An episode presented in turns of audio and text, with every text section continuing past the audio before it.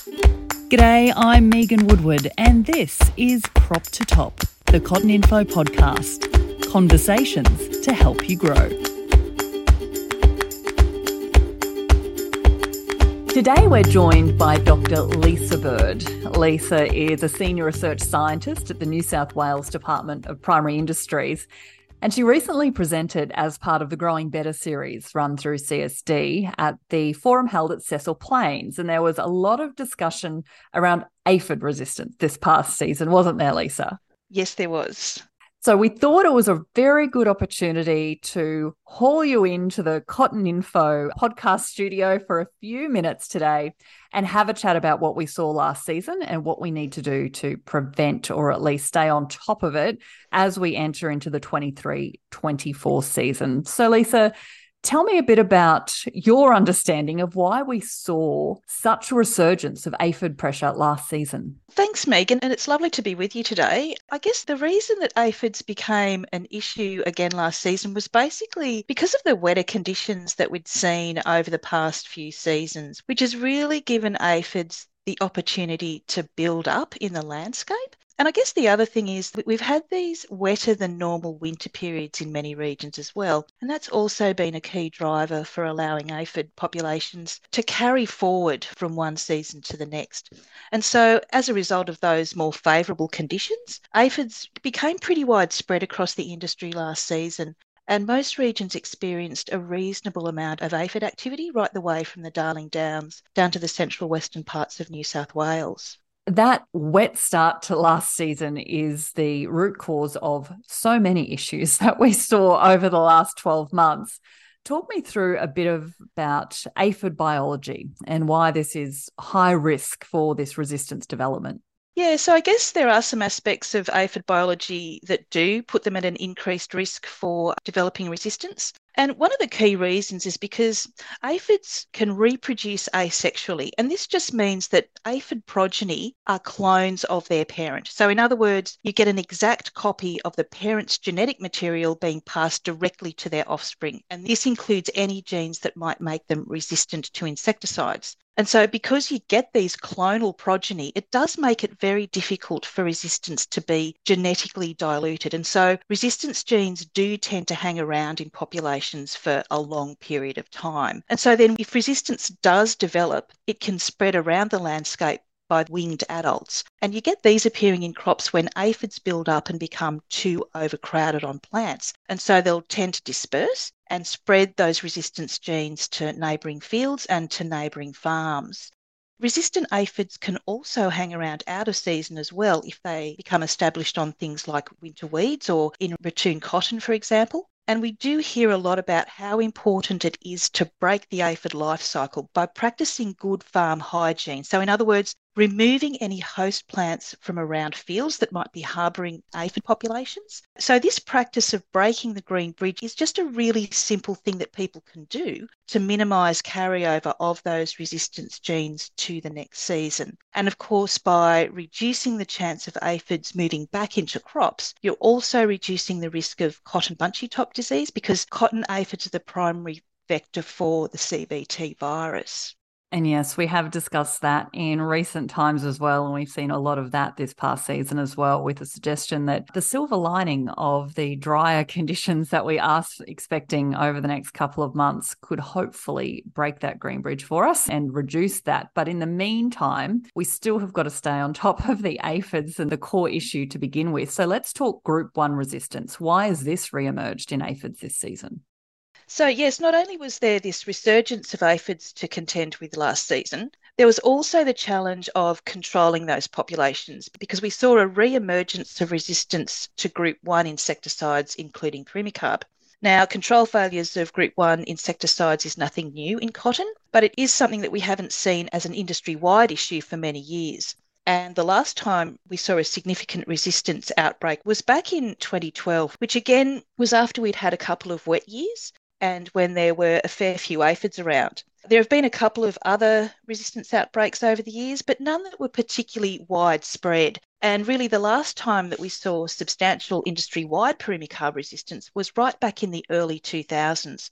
So it's actually been 20 years since we've seen such a wide geographical spread of resistance. And so I guess it is easy to forget the sorts of impacts that aphid resistance can have in crop management, particularly the implications for something like Pirimicarb, which is normally a pretty handy IPM product because it gives you good selective control of aphids. But Pirimicarb is in the same chemical mode of action group as the organophosphates, which includes dimethoate. And of course, Dimethoate gets used early season for controlling other pests, so things like mirids, thrips, and rutherglen bugs, for example. But we have known for a very long time that dimethoate also selects for pirimicarb resistance in aphids. And even if you only have a very small proportion of a population that's carrying group 1 resistance, you can imagine that an application or two of dimethoate is going to remove the susceptible cohort from that population, and all you'll be left with is resistant clones. And the other thing is that dimethoate also takes out any natural enemies that might have been present in the crop. And so that residual population of resistant clones is going to be able to build up very quickly and become the dominant phenotype in the crop.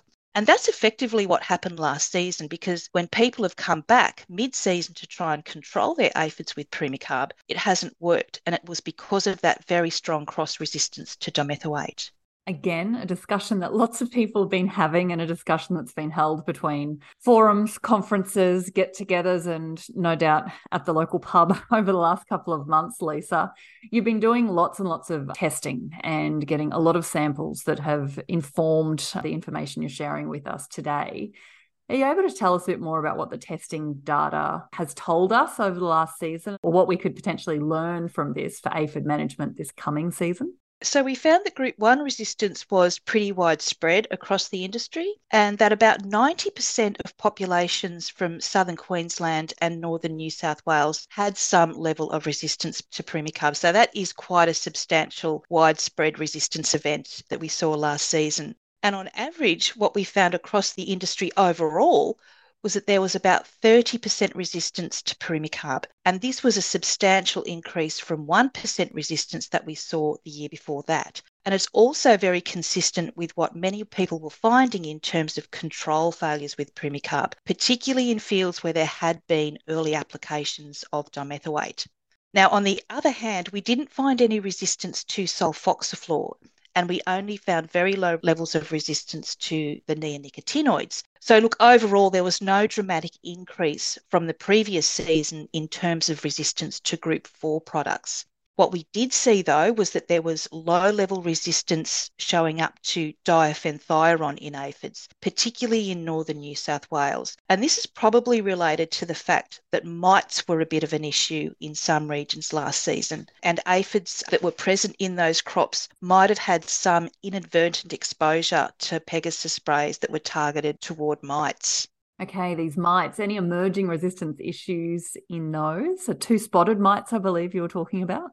That's right. So we're talking about two spotted mites, and we saw some elevated levels of diafenthiuron resistance to this species of mites as well, which does seem to be associated with a heritable change in mites. So, in other words, when we took the survivors from diafenthiuron screens and then exposed those survivors to further selection pressure in the lab, we got an even higher level of resistance in the progeny. And this is a bit of a concern because, firstly, we know that there are these insensitive phenotypes in the mite population. And secondly, we know that they can increase in frequency when we apply further selection pressure. So, it is going to be really important to avoid using consecutive sprays of Pegasus on mites and also to rotate products from different mode of action groups when you're managing mites because we really don't want to end up in a situation what we've got with abamectin because this is a product where resistance has been an issue in northern New South Wales for a number of years now and we saw moderate levels of resistance again last season to abamectin in mites on the other hand, though, resistance to things like propargite and etoxazole is still pretty low in cotton. So those products should continue to be good rotational options for mite management. It's great intel, Lisa. Thank you. And I'm sure there's a lot of people that will be committing this to memory and taking some notes. I guess the next step from that information is what insight do you have or tips that you can share to make sure we're not putting more mite and aphid control options at risk as we go through this process? Well, I guess the reality is is that Pirimicarb is unlikely to be an effective option for aphids, at least in the short term. And so I think it is a fair assumption that there will probably be more selection pressure on other options for mite control. So it is going to be very important not to overuse things like neonicotinoids because we have seen neonic resistance in the past in cotton aphids. So there is this risk that over reliance on those products is going to reselect for resistance. And for mites, you know, we're already a bit limited in available options. So, again, a key message is not to over rely on any one particular chemical group of miticides. So, a good strategy would be to make sure that you plan your chemical rotations to include as many different mode of action groups as possible so that you're not over reliant on any one particular group. And it's also a good idea that when you're planning ahead, that you take a look at the cotton IRMS and I know it sounds obvious, but just to make sure that you know what mode of action group your products are in, and then try and rotate as many of those different groups as you can when you're managing your mites and aphids. And just a reminder that, you know, if you would like to have your aphids or mites tested for resistance this season, you can get in contact with me directly or you can reach out to the CottonInfo team in your region and they'll be able to provide any assistance that you might need for collecting and sending those samples in to us for testing. Thank you so much, Lisa. And we'll make sure that we've got those contacts in the show notes of this podcast. And also great of you to discuss the IRMS in there as well. That has been updated for the season ahead on the CottonInfo website. And again, we'll put a link in the show notes directly to that. And it will also be coming out in the Cotton Pest Management Guide, which will be included in CRDC's Spotlight magazine, which comes out mid September. So should be landing in people's mailboxes very soon. Dr. Lisa Bird, thank you so much for your time and your information and intel today. And we will make sure that people have your contact details too, should they have any further questions. Thank you, Dr. Lisa Bird. Thanks, Megan.